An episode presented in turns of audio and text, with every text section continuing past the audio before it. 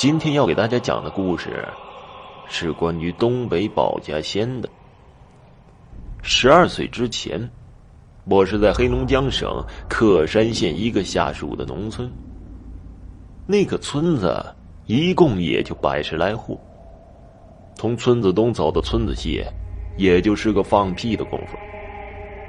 那年我九岁，放假的时候在北山跟我三大爷和二大爷家的兄弟放牛。那时候野草都非常的高。我们几个钻进去，只是露出了一个脑袋瓢，常常是一边放牛一边玩到傍晚。在我们那里，老人特别流行抽烤烟，所以我跟我哥哥们帮着穿烤烟，把穿起来的烤烟架在板杖上面。天快黑的时候，家长们招呼我们回家吃饭，我们几个小孩子就一人挥着一根烟杆边闹边往家里走。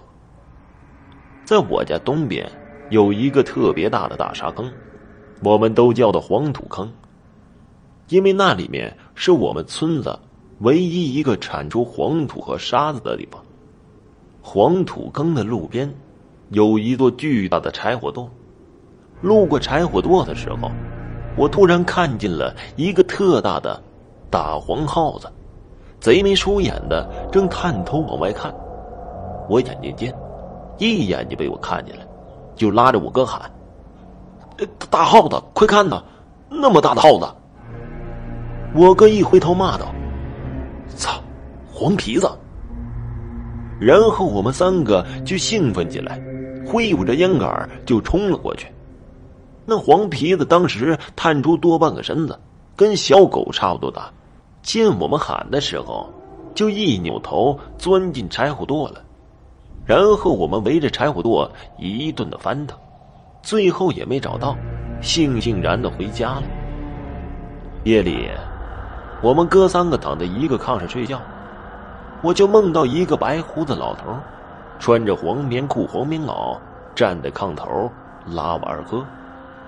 看见之后，我就醒了，老头便说了。你跟我走吧，我带你吃好吃的去。